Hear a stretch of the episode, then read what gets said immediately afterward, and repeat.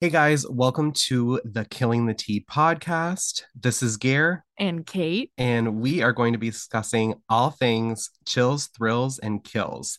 Kate and I are going to be talking about our favorite books, TV shows, and movies that are in the thriller or crime fiction genre, as well as some reading habits and other items related to how we met on Bookstagram um, that will fit in with this podcast. So, thank you so much for joining us, and we hope that you have fun and get totally terrified. Hey guys, this week I am talking with Josh Winning about his new book that just came out this week called Burn the Negative, which is a really, really fun horror and suspense mashup. So, if that already sounds good to you, you know you want to read it. But just to give a quick overview of it before we get into the conversation with him, um, Burn the Negative is about journalist Laura Warren, who arrives in LA to visit the set of a new streaming horror series. And she witnesses a man jumping from a bridge landing right behind her car. Here we go, she thinks it started, because the series she's reporting on is a remake of a 90s horror flick, a cursed 90s horror flick, which she starred in as a child and has been running from her whole life. In the Guesthouse, Laura played the little girl with a terrifying gift to tell people how the Needle Man would kill them. When eight of the cast and crew died in ways that eerily mirrored the movie's on screen deaths, the film became a cult classic and ruined her life. Leaving it behind, Laura changed her name and her accent, dyed her hair, and moved across the Atlantic. But some scripts don't want to stay buried. Now, as the body count rises again, Laura finds herself on the run with her aspiring actress sister and a jaded psychic, hoping to end the curse once and for all and to stay out of the Needle Man's lethal reach. So, if you uh, love a lot of the thrillers that we love, I bet you're going to love this one too. But for now, enjoy my conversation with Josh. First, I wanted to cover you do a lot of things. So, you're a journalist, you're an author, you're a podcaster as well. So, did you always know you wanted to write and kind of ended up in all of these professions, or like how did you end up going that direction? I was always writing as a kid. Like when I first um, started like being creative as a young person, it was always writing books, writing stories. Um, I used to rewrite books that I didn't like parts of or the ending of. Um, you know, just for some reason, I was always drawn to writing. And so when, you know, it became my dream essentially to write books, become an author. Uh, and then when I finished university, I was just a bit like, well, how do I even do that? Um, how do I even get into that? So I went to see yeah. my lecturer at university, and she kind of said to me, Well, you know, that's really difficult to get into. So have you ever thought about being a journalist? Mm. And uh, I hadn't thought about being a journalist because I just thought yeah. about, you know, journalism equals newspapers and what mm-hmm. do I mm-hmm. know about the world? Yeah. Um, but because I had run websites about film and I'd written reviews about film, I'd even interviewed various people just through my website um, mm-hmm. I thought, oh, film journalism, like that's a thing, right? Uh, so that's how I kind of moved into film journalism, and a- it, yeah, it is fantastic, and it, it, kind of really helped me hone my my writing. Um, and I don't think that I would have been, I don't think I would have been successful in any way as an author if I hadn't been a journalist first, because it taught me so many invaluable lessons about writing. That's really cool. And I bet since you were writing about stories, like you're you're also probably just like thinking about story all the time. That's what I find at least like the more stories I consume, the more I can like understand story structure. Oh, I'm yeah, like fascinated by story structure. Uh, from yeah. watching anything, I'm like, okay, right. So they seeded that there. This is the yes. midpoint. This is the yes. point of no return you know yeah. it's all you can't turn that stuff off it's just in there now. Yeah. Yes. Yeah that's I, I think that's really cool and i hadn't even thought of that because like i do i'm working on a novel right now but it's it's you know there's life happening as well too but i hadn't thought of how useful even just like writing about films or like thinking about films and stuff really would help until now so i'm glad you yeah. said that well, because I feel like movies, I feel like we almost um, become um, little miniature movie critics in ourselves, and you know, we kind of if we say a movie's bad or we didn't like a film, I think mm-hmm. that there's probably something fundamental to that mm-hmm. story mm-hmm. that doesn't quite work. So I think that we've become as like a species quite um sort of like intrinsically attuned to what good storytelling is. Like we know it when we see it. Yeah. Yes. But replicating it is like tough. yes. I completely agree because it's people people who probably would never think of writing can be like, "Oh, I loved that TV show. I loved this." But I just read I read Save the Cat writes a novel here recently, and so I've been the same way now and now I'm like, "Oh, this is this is what's happening here and this is what's happening here and you like have a way to make sense of why it's good instead of just like a gut feeling basically. Yeah yeah totally. Yeah. Um so you have another book as well the shadow glass and it's also centered around filmmakers and kind of just like your hollywood types. So is hollywood always a special interest for you too growing up? Um i guess in sort of like a roundabout way because all the films that I love seem to mm-hmm. mostly have come out of Hollywood. You know, it's the biggest yeah. film industry. Um, I mean, apart from Bollywood, which is enormous as well. you know, Hollywood is right. this enormous space in film, and it, it creates trends. It creates um, jobs. You know, it's such a, a, massive thing. It's impossible to escape in the English-speaking world, particularly. Mm-hmm. Um, and so yeah I, I, don't really i don't know how i've ended up writing two books uh, centered around films. It's just sort of yeah, happened. It just um, happened. Yeah like maybe if you look at back over my career uh, uh-huh. such as it is you might kind of go okay well this guy kind of knows movies um and so he's writing what he knows i guess. Mm-hmm. yeah. Um I guess I just find them interesting as well. I think there's just so much right. going on with film. I think mm-hmm. there's so much more than just what you see on the screen. Right. So that's just endlessly fascinating. Right. Yeah, I totally agree. So with Burn the Negative, what was it that inspired it for you? Like what was your what was like maybe like the first scene that came to you? Um, the first scene was the first scene in the book, pretty much, which was Laura on the plane flying to LA.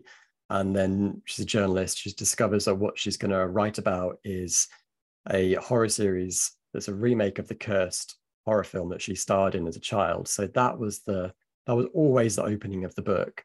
Um, yeah. and I loved writing that because it was just like you are you are sort of like charging 5,000 miles per hour through the air. There is no turning this plane around. You have to do mm-hmm. this. It's also your job. So you are committed to this. So many yeah. people are relying on you. Yeah. So I loved that that sense of sort of like frustration and helplessness and anger and fear mm-hmm. all mm-hmm. happening in that that horrible tin can cramped space that is a plane, yes. you know? Yeah, it um, was so elevated by the fact that she like she can't go anywhere in the literal moment and she's kind of freaking out about where she's headed yeah she would have to hijack that plane herself and turn yeah. it around in order to stop this happening yeah um, but the, she actually came to me second the character the character I, who came to me first was the psychic um, mm. beverly and beverly mm-hmm. has been hired by the production of this horror streaming series to sort of keep an eye on it and make sure nothing spooky happens make sure nobody dies because the film that this series is based on um, is, is infamous for the fact that many of its cast and crew died both during and after the production. So this psychic is there, but she's not there sort of like, she's not happy to be there. She thinks right. it's a ridiculous stunt.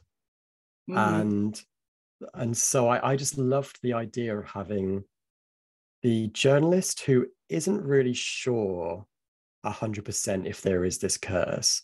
And then the mm-hmm. psychic who's like a massive skeptic and doesn't believe in the curse yeah. whatsoever. Yeah. And I just thought that would be such a fun sort of uh, a dynamic to sort of play around yeah. with. Yeah, because you also you typically are the psychics are the ones who are gonna be less skeptical. So it's kind of fun to see one in a different role, basically yeah, I didn't want her to walk around and be like, there is a presence. You know, I didn't want her to, yeah. to really believe this stuff.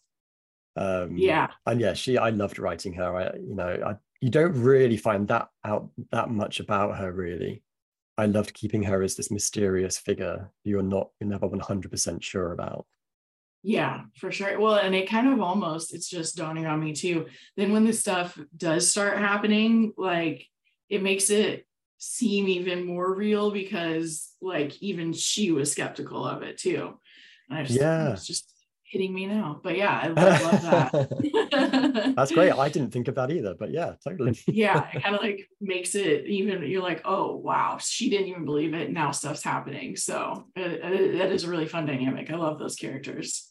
Oh, um, so do you? So it's, it's actually like is a common trope in real life, if there are tropes in real life of some film sets being haunted. So do you have, was there like a film set that you, like a favorite one or like something that you were really interested in that was supposed to be haunted in real life? Um, I love the story. It sounds a bit morbid, but I love the story of um, the Phantom of the Opera that was shot at mm-hmm. Universal Studios.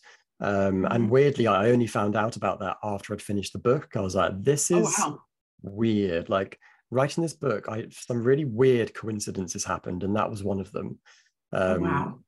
The story of the Phantom of the Opera is they built stage 28, I think, and they mm-hmm. had to build this enormous space in which to house the um, the Royal Opera House. You know, it's this enormous mm-hmm. set that they built, and somebody yeah. somebody did tragically die uh, from falling um, wow. on that set, and that's something that happens in Burn the Negative. I didn't know about that until, I mean, about a month ago. wow, that so is that wild. Yeah, but that's kind of become my favorite. Like yeah, I bet. Yeah, it would be be freaky to have happen happening in real life as well. Yeah, yeah. Uh, but the the other thing your book kind of dives into is like what is the actual price of fame and just like everything related to fame. And so personally, I have always been someone who like I love I would love to be around the action, like whether it would be as writing or like I like the idea of being behind the scenes of really big things, but like not being recognizable necessarily. I don't prefer to be famous. So do you what would your preference be in those situations? yeah, I definitely do not want to be in any kind of spotlight. I like yeah. being at home with my cat. You know, it's all, it's all safe. Um no fame to me is is like such a terrifying idea because the thought of people looking at you judging you thinking mm-hmm. they know who you are like as an um, introvert that to me is is almost the worst thing that could ever happen to me. i completely agree. So yeah i don't i, I want to be near yeah. it but yeah i don't need to be in that spotlight thank you. Yeah, yeah yeah but i, I totally get what you mean about wanting to be near you yeah. know to see what to be part of that collaborative mm-hmm. thing and and see what actually happens behind the scenes that yeah. would be really cool that's what i always think like my husband and i've talked about it before but i always think like writers especially on like really big like breaking bad to have like been in a writer's room for something like that like that fascinates both of us so much but like so you can be like close to a project that exciting but then like you go home and no one's like snapping your picture on the way to the car. Yeah so yeah exactly. that's how that's how i've always felt. There's um, only like um, i think there's only so many people who are such avid fans of something like breaking bad where they actually do register who the writer is and who the director is. I think that's yes. that's like big time fan energy you know? it is it is it totally is. That was it was the first show i think where i started to like i like knew the producers i knew the writers. I was like oh this is what it's like to be obsessed with a show. Yeah. Just all around. Um so i saw on your website that you have been on quite a few sets yourself some of them are very cool. I won't list them all off but um and kind of that you were there i'm assuming to cover it in a like a journalistic fashion. So was any of the story of laura like inspired by like any of the stuff that you've done oh yeah completely like i ripped myself off to the nth degree completely that's um, awesome yeah like so that the the scene where she actually goes into this enormous guest house set that's been built on the soundstage that was inspired by a British TV series that I visited called um, oh god, what's it called? Being Human. It's about mm-hmm. a vampire, a ghost, and a, a werewolf, and they're like roommates, and they all live together in like a bed and breakfast or something. Um, so I went on set for that in series three, and I got to walk around this cozy little bed and breakfast, and it was so surreal because we were in a warehouse, and yet when you were inside the actual set, you felt so at home and but also not you know like the doors could yeah. lead anywhere you could open a wardrobe and there would maybe be like another room behind it mm-hmm. it was mm-hmm. kind of spooky so yeah that was like sitting in the back of my mind as sort of like something to draw from at some mm-hmm. point yeah that's really cool um so i was on I, I was on a set a couple of years ago just doing some like behind the scenes video and it was similarly creepy to like be inside something and then like you come out and it's just like oh there are a bunch of different rooms all around me it's really disorienting at first if you haven't been in yeah. that situation for sure and i think especially in places like la because you're outside in this blinding mm. sunshine it's so hot so bright and then you yeah. walk into this pitch black soundstage Mm-hmm. And it takes a second for your eyes to adjust to being in there. And then there's sort of mm-hmm. so many people running around doing things, being busy. And then there's this sort of creation in yeah. the middle of the floor. And it, it's so surreal. I think the closest you could probably get to it is going into Hall H at Comic Con, where yeah. you walk in the door and you go into this enormous amphitheater and it's so dark. It could be any time of day, could be any time of year. You have no idea. And there's something mm-hmm. a bit mm-hmm. spooky about that. Yeah, for sure. Yeah, when it just like changes that quickly. And that's like it's like what it's what you don't think when you're watching a movie either. I've heard some actors too talk about how like watching movies is so different because they're like even more aware of the fact that like, oh, this isn't like where this person actually is or whatever. We're like when we're used to watching it, it's just like, oh, that's like a real house probably or a real whatever. Yeah. Yeah, I yeah. love those old TV shows where you can tell that it's a backdrop yeah. and they're in the studio, you know? Yes. yes. At the time, everyone was like, whoa. yeah. yeah. I was, my co host, Gare, was going to be here and he had a doctor's appointment come up. So um, he really wanted to be here. But I don't know if you know, he does like castings of um, books like who he would cast when he reads them. So did you have anyone in mind for like any of your characters when you were writing it? I have seen those castings. They're really cool. I really like they're them. cool. Um in terms of casting burn the negative i was kind of thinking about um winona ryder for beverly the psychic. Mm. um in the yeah. book laura's favorite actor is winona ryder. So i was kind of toying around with that yeah. vibe a little bit I was kind of a little bit thinking, this is a bit left field, but I was thinking about maybe Lena Dunham for Laura. Mm, I love because that. I would love to see her in a horror film. I mean, she did. great. She was in a cult in uh, Once Upon a Time in Hollywood, and she was great yes, in that. She was. So I could, I could maybe see her doing it. Um, I like um, that. But if they wanted somebody sort of maybe more glamorous, or I don't know, maybe it's someone right. Uh, like Florence Pugh. Like she's yeah. badass and everything. She is so cool. like every time yeah. she's in my feet, I'm like, how are you this cool all the time? Stop being so cool. yeah. like you're setting the bar too high for us. that would I would love that. That would be really fun. Was there any like so is there any directors aesthetic that you would gravitate to for what you saw in your head? Um, I was kind of thinking like John Carpenter because mm-hmm. he's he has that sort of grittiness to him, mm-hmm. but he's also can be sort of quite stylized and and um otherworldly. You know, yeah. like Halloween yeah. has so many great blue spooky filters and stuff. Mm-hmm. Um, so if John Carpenter was like, "Do you want me to do Burn the Negative?" I'd be like, Yes, I do. Yes, please. you can have it here. yeah. yeah, that would be that would be really cool. Were there were there any movies that you like paid homage to in the book or like any scenes from movies that inspired anything? There are a lot of Easter eggs in this book. Um, Yeah. Some of them, it's, it's funny because I'm such a Scream kid. You know, I grew up Mm, on the Scream nice. franchise. And I, I also grew up, I basically grew up with Kevin Williamson. You know, I grew up with Dawson's Creek. Uh-huh. Um, all of his stuff is is heavily postmodern, heavily aware of culture, like pop culture. And I Mhm. think that I saw the, all of that stuff at such an impressionable age that it's turned me into sort of a bit of a pop culture Mhm. sort of um I don't know, not machine because that sounds like I'm congratulating myself, but like a bit of a pop culture person where I just sort of speak in that way sometimes. You know, I Yep. use films as references all the time. Mhm. So when I'm writing, I do the same thing.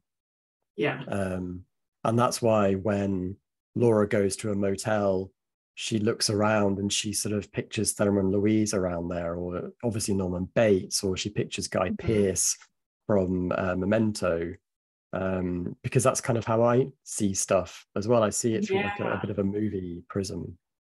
That's yeah, that's cool. I like that description. Um There is, I I'll just, I will say there's, I would love to know if anybody picks up on a very specific, I know what you did last summer reference. Gary's gonna be so mad that he's not here because he is such a Scream fan. He's such an I know what you did last summer fan. He's gonna be like, God damn it. If he reads it, then I would love to know if he spots it. I don't because I don't think I don't think I caught it, but I'm not I'm not like I don't know I'm like I haven't seen it as many times as I think he probably has is what I'm trying to Okay. say. Yeah. like it's been a while. Yeah. Um but yeah, yeah. It, it is kind of like I I do I can't remember. I don't know. I thought I had a offshoot question of that, but I don't. Um oh no, that's what it was. Needle Man. That is like the most Ah. important one. Okay, there we go. So what was it like creating your villain for this one? Like, did you have like ideas from the get-go? Did it change a little bit or what what was it there? I kind of had a bit of a space there where I knew I wanted to put something killery, but I didn't really have a, a full idea yet. Mhm. And um, I kind of looked at things like the Babadook, and I looked at um, Freddy Krueger. I looked at Darkman by Sam Raimi, and I just thought there's something very cool and timeless about that particular silhouette. You know, Mhm. trench coat, bandages, hat, um, weird needly fingers.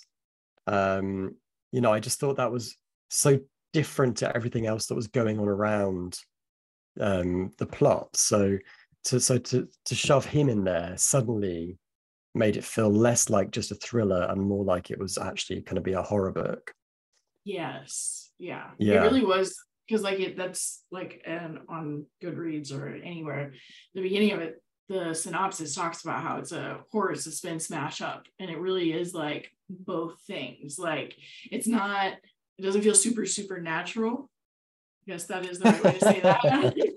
that it feels like ungrounded if you're mostly a thriller fan or a suspense fan, but it's also not like just suspense. So that, that I Yeah.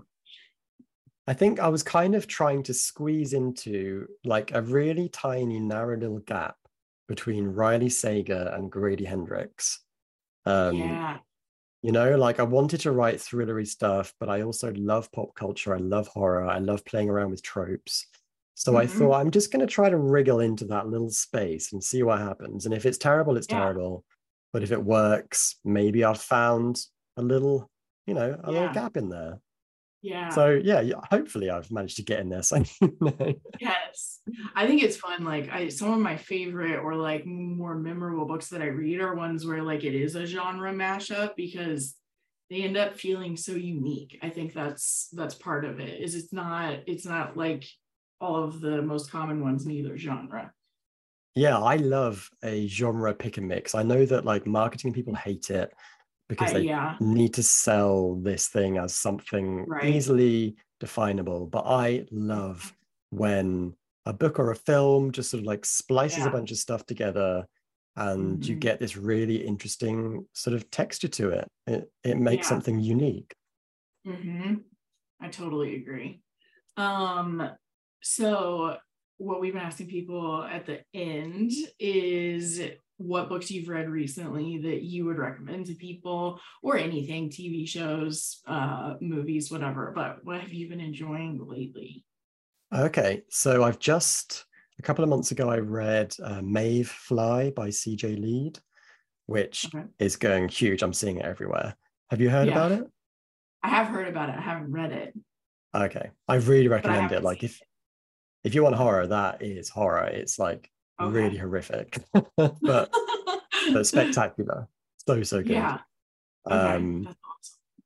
and I just watched Knock at the Cabin, uh, which is Hmm. the movie adaptation of the Paul Tremblay novel, which I really enjoyed. I loved the queer narrative. I loved the way it played around with that setting. I just thought it was fantastic. It was dreadful. The whole movie, like you want if your other one was horrific, like we saw it in theaters and I was just like, this is so gut wrenching. Yeah. yeah, it really gets you. yeah. Um, and I'm finally watching. I know I'm super behind the rest of the world, but I'm finally watching The Last of Us, oh, um, nice. which I'm really enjoying. Such good storytelling. That's Have like you seen it? a- another yeah we watched we watched it actually i think we have we like binge watched all of the episodes except the finale like the week leading up to the finale Uh, so we were a little bit late on it too but like there were some people who were like there's barely any zombies or like it's not as action packed and i'm like it's because they're telling stories so i Yeah. i loved it, it You don't wanna show the monster too much so. yeah yeah. If yeah. you show the monsters too much, it, it just becomes the threat loses any sort of um, Right. traction, you know? I agree. I agree. And It doesn't like, such- Sorry. Yeah, no, no, you're fine. I was just gonna say it's it's like you also it's another one where you just feel dread the whole time because you're not sure. It's not like they're showing up all the time. You're just kind of like, oh yeah, something bad could happen. Yeah. And when they turn up, they are horrifying. They don't Yeah. let you down. yeah. Um, for sure. I love that one a lot too. So where should people follow you to keep up with everything you're doing? I'm on Twitter at Josh Winning. I'm on Instagram at Joshua Winning. And if you want to go old school and check out my website, it's joshuawinning.com. Yes. Pick up the websites. well, thank you for coming on and talking about your book today. Thank you so much for having me. It's been really fun.